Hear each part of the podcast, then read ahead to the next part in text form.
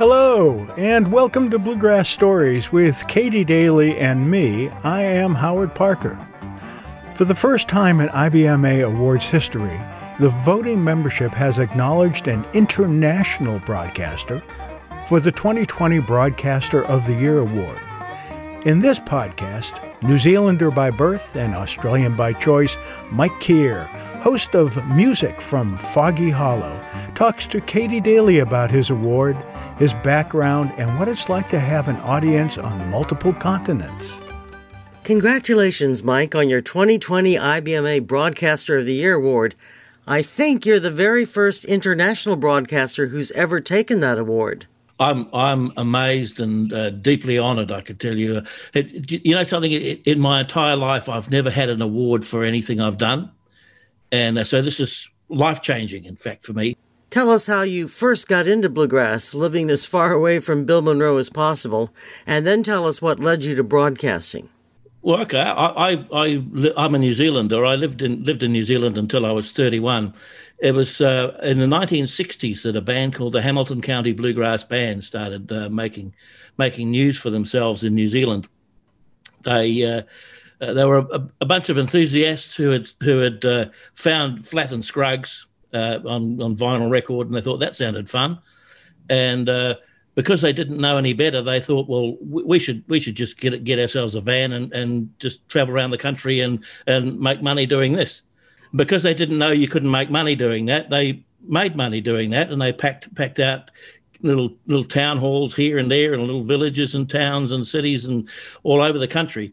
It got to the point where they had a weekly television program, uh, a prime time, and uh, they would have uh, uh, they would do a, a, a, song themselves at the top and bottom of the half hour show and be the backing band for w- whatever guest artists were there and New Zealanders at the time in, in, the, in, the, late 1960s thought that, that, that the word country music meant uh, banjos, fiddles, mandolins, uh, what we now call bluegrass. They, they were having they were having a ball doing this, and uh, then they discovered that they could they could uh, persuade the the uh, uh, the fiddler from the from the New Zealand Symphony Orchestra to come and play some of the stuff too, and the the banjo player Paul Trenwith had a had a an interest in this this lady, and they ended up getting married.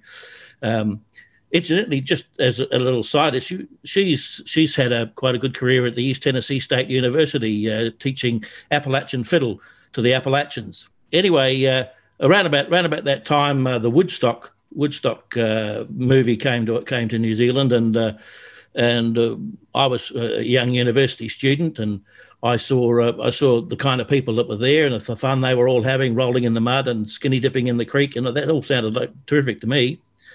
And uh, my friend said to me one day, uh, "Hey, look, there's a um, there's a there's a music festival going on up in up in uh, Hamilton, which is about uh, four hours drive north of where we were." And uh, I thought, well, that sounded like a hell of a good way to spend a weekend.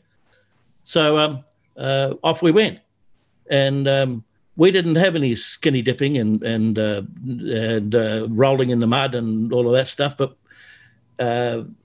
we did have uh, Bill Bill Clifton and the Hamilton County Bluegrass Band and some other bluegrass fans, and uh, I'd been singing. I've been I've been in a folk group singing these dreary protest songs and and uh, morbid morbid death songs and things, and this all sounded a lot lot lot more fun to me, and um, so so that's when I, that's when I got seriously interested in bluegrass.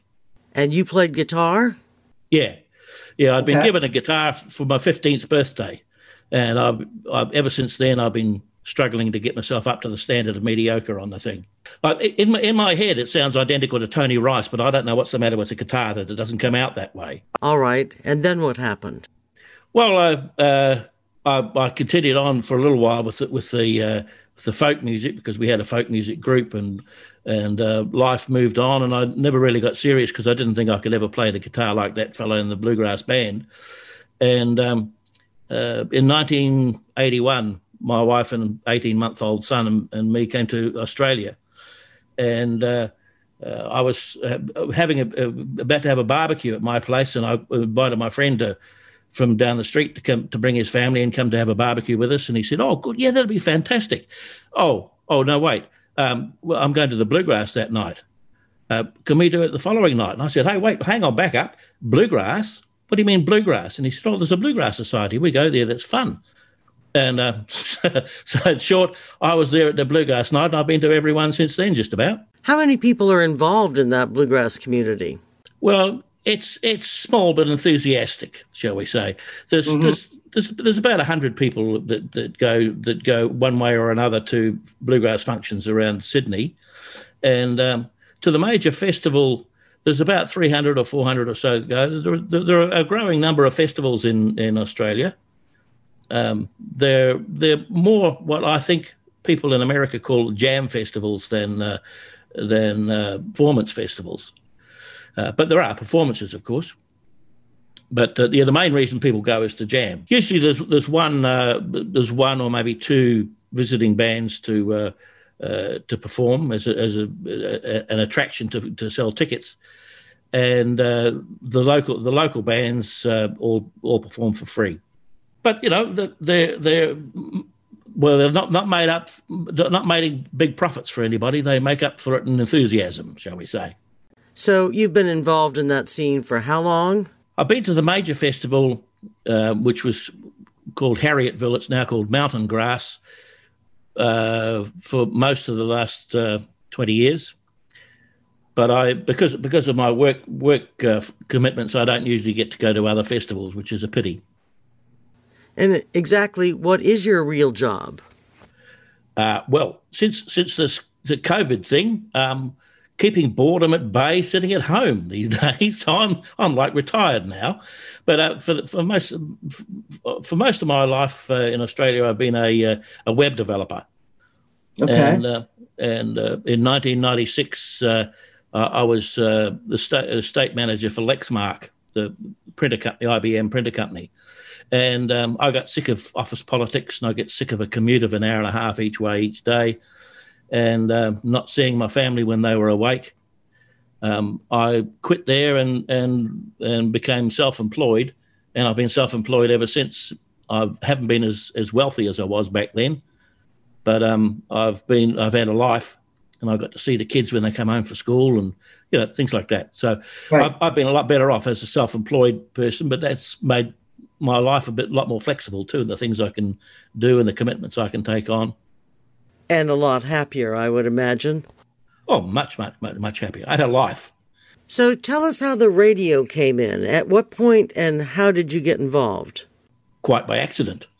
I've been uh, I've been interested in radio since I was a kid, and uh, I had it when I, when I was at, uh, at uni- university. I had a friend who was had a, a job at uh, at a rock and roll station in, in Wellington where I was, and you know, I, I, got interested. I used to go and see Barry after after after after the uh, afternoon lecture, and, and we'd sit and chat and stuff while he was doing his drive time show. But uh, I'd never dreamed that I would I would ever be in radio. And then one day, uh, Rod Jones, who uh, who's the uh, the leader of the uh, the Bluegrass Society here, said, "Listen, we, we've been running this running this radio show every." uh, every week for 18 years, and, and it's really it's getting on top of us. We're, we're a bit bored. We, thought, what if we eased up a bit? Would you like to take one show in three for, for us? I said, well, yeah, that sounds fun. So I did one show in three. And uh, you, you've, you've done a little bit of thought about radio programming. Have a go at this.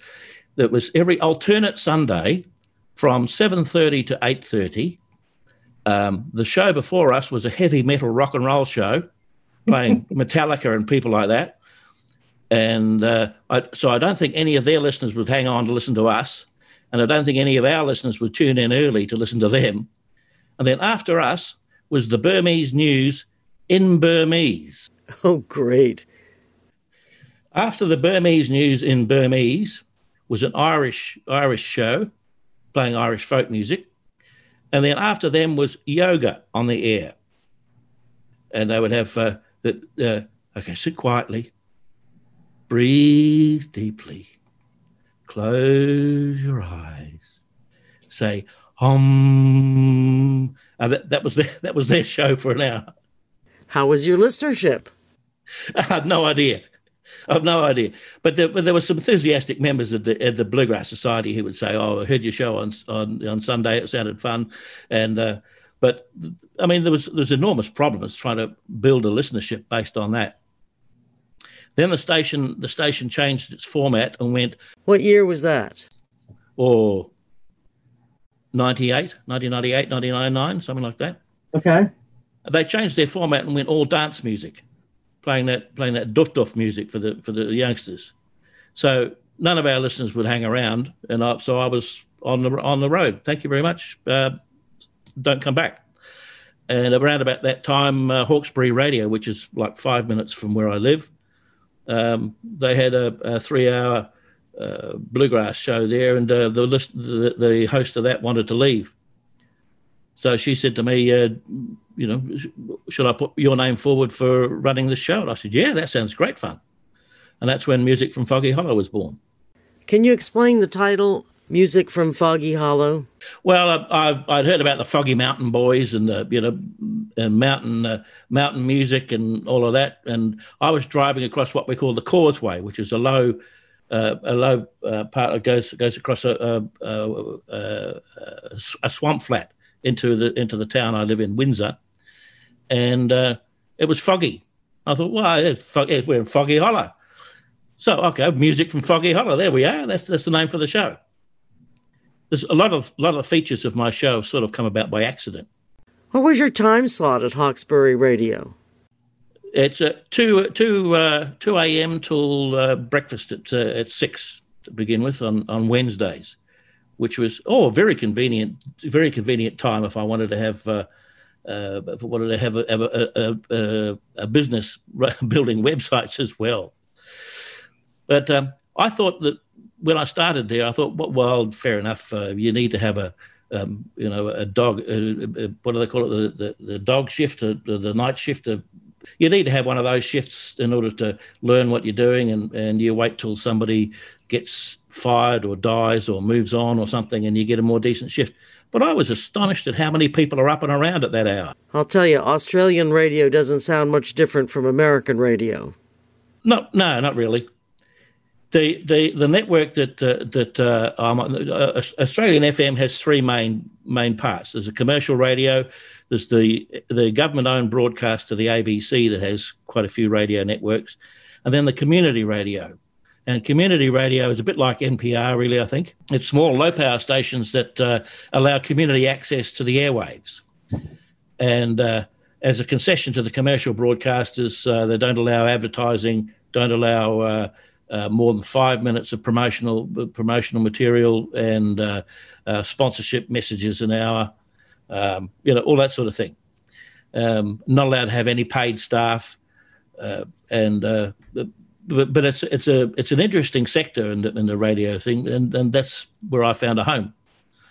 Um, so I'm so I'm doing this thing for for nothing, and uh, my friends are saying, "What are you doing? Spending all this time doing that for?" But uh, you know, you're not getting any money. Find something where you get paid. If you really want to do music, and I looked at I looked at commercial radio, and I thought, well, there's no chance that I'm going to get a job in commercial radio, and uh, uh, I didn't really want to anyway. I, I think I think that you know the hosts of radio shows and commercial radio don't have any say in what they're going to play.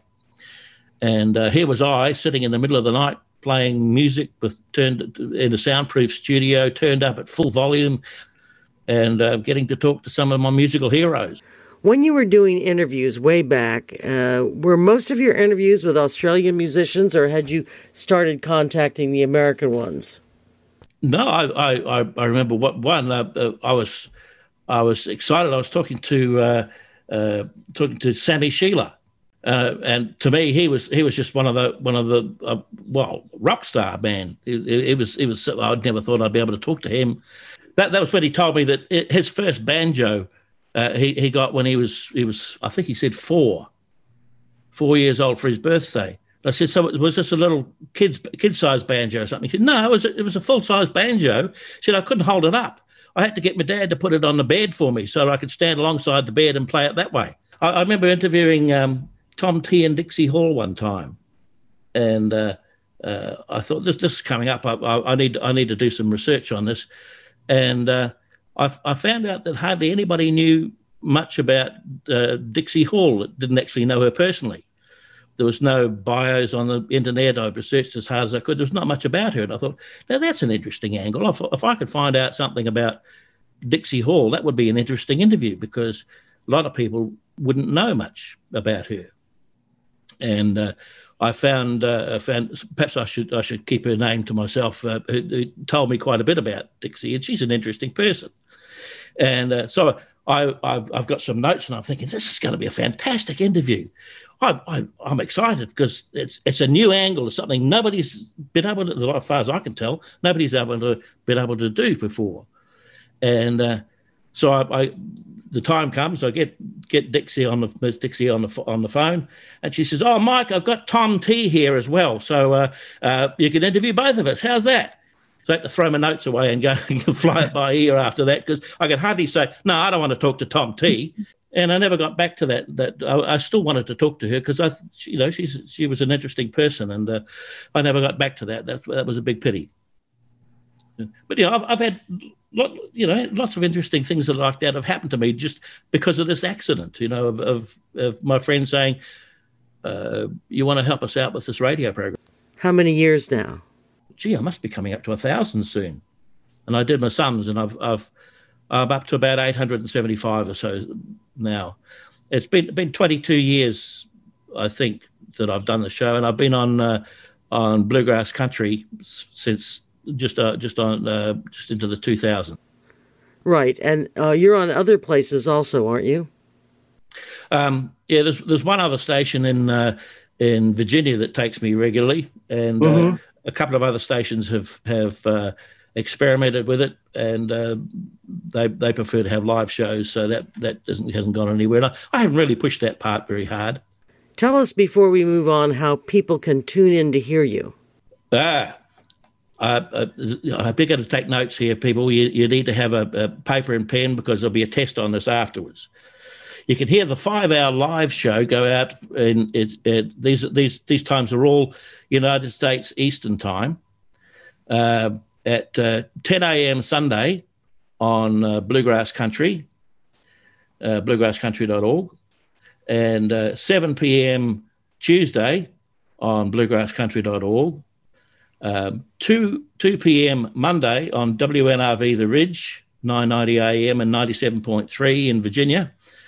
And uh, the, the live show is uh, uh, Sydney, Friday at uh, 6, 7, or 8. It starts at 6, 7, or 8, depending on the time of year because of daylight savings. And uh, uh, yeah, but there, there you get our news, our weather, our ads, my mistakes, um, some stupid remarks that are, uh, uh, are not, shall we say, PC and suitable for Americans. So if you want to be offended, you can listen in on the Fridays. And how do I tune into that?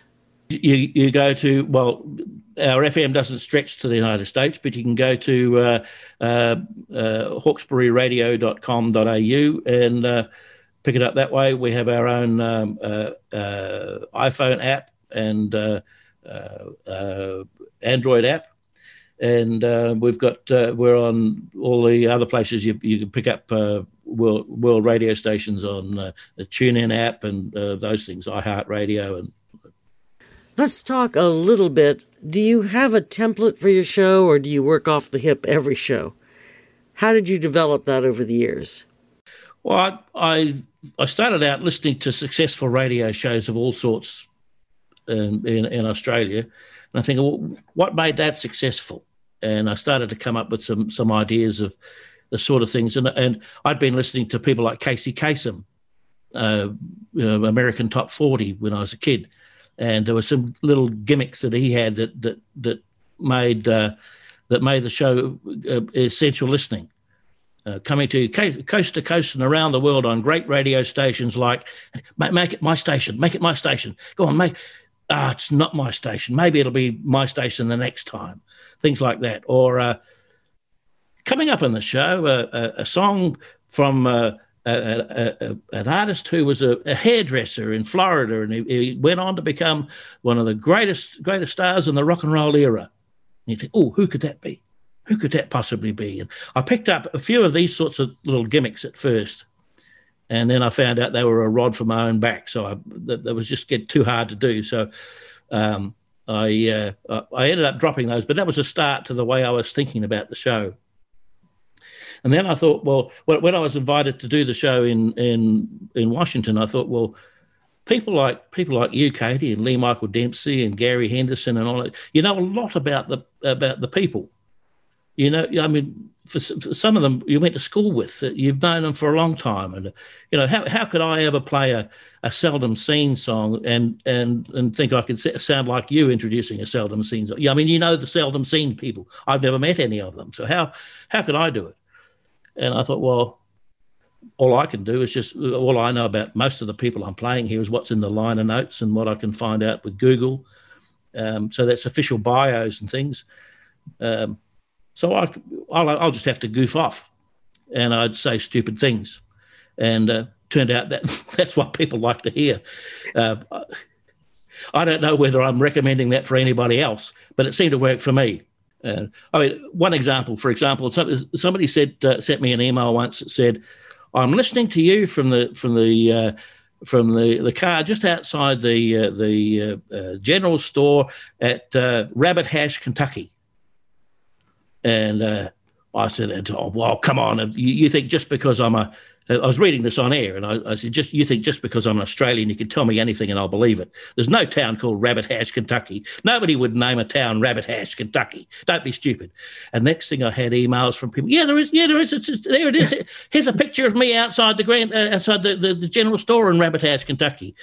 And uh, nah, no, you're just you're just trying to. That's Photoshop. You're just trying to fool me along. It went on for weeks. I had a picture of a fellow across the river in Cincinnati, is it across the road from across the river from Rabbit Hash? Yeah, look, see that chimney in the distance? That's uh, that's Rabbit Hash over there. and it, it, it, just became an ongoing running gag through the show for weeks. And uh, I looked up Rabbit Hash, and it seemed like a terrific town to me. That it's a town that said it, has got a general store and about three houses, and that's it. And uh, there's nobody in the town that works in the town because there's only there's only one employer and a, a couple of farms, I think. Uh, the rest of them, are, you know, all, all the people that work there come from outside the county, and uh, they uh, they they decided they didn't want to have to have a mayor, but the but some law said they had to have a mayor. So they, they got the two best hound dogs they could find in the town and put them on the on the, the porch of the general store with a with a box next to them, and you voted for each one with a dollar and uh, used it as a, front, a fundraising campaign. And, and uh, they, they still do after 20 years. They're still the, the mayor of Rabbit Hash is a dog. Uh, he's he's legally the mayor, and he does things that legally have to, and he, he signs with an ex, with his paw, as I understand it. That just sounds like the sound the, the kind of town I wanted to go to. So the Rabbit Hash is on my bucket list. So that sort of stuff. You know, when you said, How can I compete with Lee Michael Demsey or Gary Henderson? I think you found that to be Mike Kear is what you should be. You can't be Gary Henderson Jr. Radio listeners will sniff that out. They know if you're authentic or not. Well, yeah, I, I, was. I had no choice. It wasn't a philosophical thought to me. Was, I had no choice. If I was going to have a show that bluegrass country wanted, and if I was if I was not going to look like an absolute doofus, I had to be a doofus. And um, if that makes sense, it made sense in my. That's like that Tony Rice thing. It made sense in my head when I said that. Right. Um, I yeah, I had to do something different, and um, uh, well, it's it's done me all right so far. So I guess I'll keep doing it. In the early years, long before Airplay Direct, where were you getting your records? That was a lot of hard work. I being being self-employed and not exactly all that wealthy, I couldn't afford to buy CDs at, at that rate. They're hard to find anyway in in this part of the world, bluegrass CDs. And uh, uh, in fact, I, you know, there's, there's, I've got a jingle that says that, and uh, uh, uh get it. Just getting the music required a lot of emails, a lot of phone calls, a lot of um, work to to build trust and and uh, understanding with with artists and with labels and with managers and uh, it's it stood me in good stead over the years that uh, hard work, and I have to keep doing it. That's a really, really, really important part of of a, of a new releases show.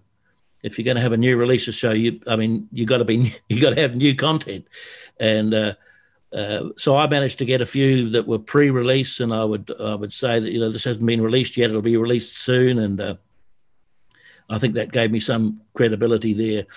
It also helped. It didn't help. Uh, it didn't hurt me that uh, artists like to be able to say, "And we're being played in Australia," you know. So I I build that up as well. Uh, if I ever had a, if I ever played music by an artist like that, I'd say, and you know, and here in Australia we play this we play this quite a lot, you know, just to build them to let them be able to brag that they uh, they get played in Australia. I remember listening to your show and thinking, hey, this guy is breaking a lot of music long before any of us in the States are, and he's interviewing a lot more people than we are. He is way ahead of us. How's he doing that? You told me that one day, and I was staggered. I had no idea that I would that I would ever get up to up to your level, let alone past your level in any respect. And uh, uh, so I thought, well, hell, something, I'm doing something okay, so I should keep doing it then. Yes, absolutely, because that's become a mark of Music of Foggy Hollow. While we're talking about it, how do musicians get in touch with you and how do record companies send you their material?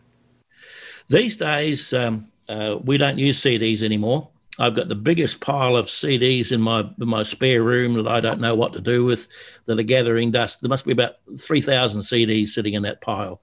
I don't know what to do with them. Anyway, um, um, if I was if I was uh, a, a, wicked a wicked dishonest person, I'd take them down to the second hand shop and sell them. But um, I don't do that. They don't belong to me. Anyway, uh, uh, what they can what they can do is uh, I have a, a, website and there's full instructions on how they can send me music. I like it like digital music these days. Um, uh, so I, they go to AirPlay Direct or they go to my website at atalkingdog.com. atalkingdog.com a talking dog, yes, because talking dog was was taken, and uh, and uh, there's instructions there on how to send us music. There's a lot of different ways, but digital is the way way I prefer it. It gets there quicker, and um, uh, and uh, uh, it's in the format that I can that I can use and put to air straight away. There's, it's not unknown. Um, it's not usual, but it's not unknown for me to actually hear about a new uh, a new song that's been made available on a Friday during uh, Friday morning in the, in the United States time, and put it onto air straight away while the show's progressing, and never heard it before. Becky Buller did that. She, she sent me a Facebook note saying, "Mike, my, my new single is is you know I can make it available for you now if you want it." And I said, "Oh, the show's already going." Um, okay, make it available. So I downloaded it and put it straight on air. I hadn't heard it either. There you go. That's the way to get it done. Now, because of that, they'll sense the playfulness in you and they'll continue to do it. It's like your interaction with the people about Ra- Rabbit Hash. yeah, there, I mean, there, there, are some artists that I wouldn't put on air straight away, but someone like Becky Buller or, you know, a, a name a name band, I'd, I'd put them straight to air, yes. Have you been to the U.S.? Not since 1980 uh, I was working for working for uh, for Burroughs Corporation. Um, it became part of Unisys later on, and uh, I had I had to go to training to training and budgeting sessions every, every year, and uh, we had uh, budget meetings in in uh, Washington D.C. and in Hawaii, and, and, and we had one in in Rocky Mount, Virginia, and that's that was my first first direct contact with people in people in in the bluegrass heartland and a week a week in uh, Rocky Mount, Virginia was outstanding. I was in the Roanoke Hotel, and uh, we traveled we traveled through the. Uh, it was right in autumn, so uh, fall. So uh, and, and, the Appalachian were, were just beautiful. It was it was the most glorious week. How do you divvy up the music? The old, the new, the classics, the progressive. What's your formula for that? There's there's about sixty eight thousand songs in my, my library now, so I don't I don't attempt to uh, select it by memory because I'd never remember all the all the, the good songs. Because I'm um, targeting new releases, I pick out. I have a computer program that picks me out a list of 75 uh, songs that haven't been played from the last seven last 70 song uh, 70 albums that were added to the library and from there i pick the show so that guarantees that I, am focusing on new releases um, it doesn't usually that doesn't usually fill the whole show. I usually have to add some add some other songs too and that gives me you know a bit, a bit more freedom than just having a computer pick it and play it. Uh, i don't want to become a jukebox. And uh, the very latest latest new new additions uh, become feature albums or feature singles these days.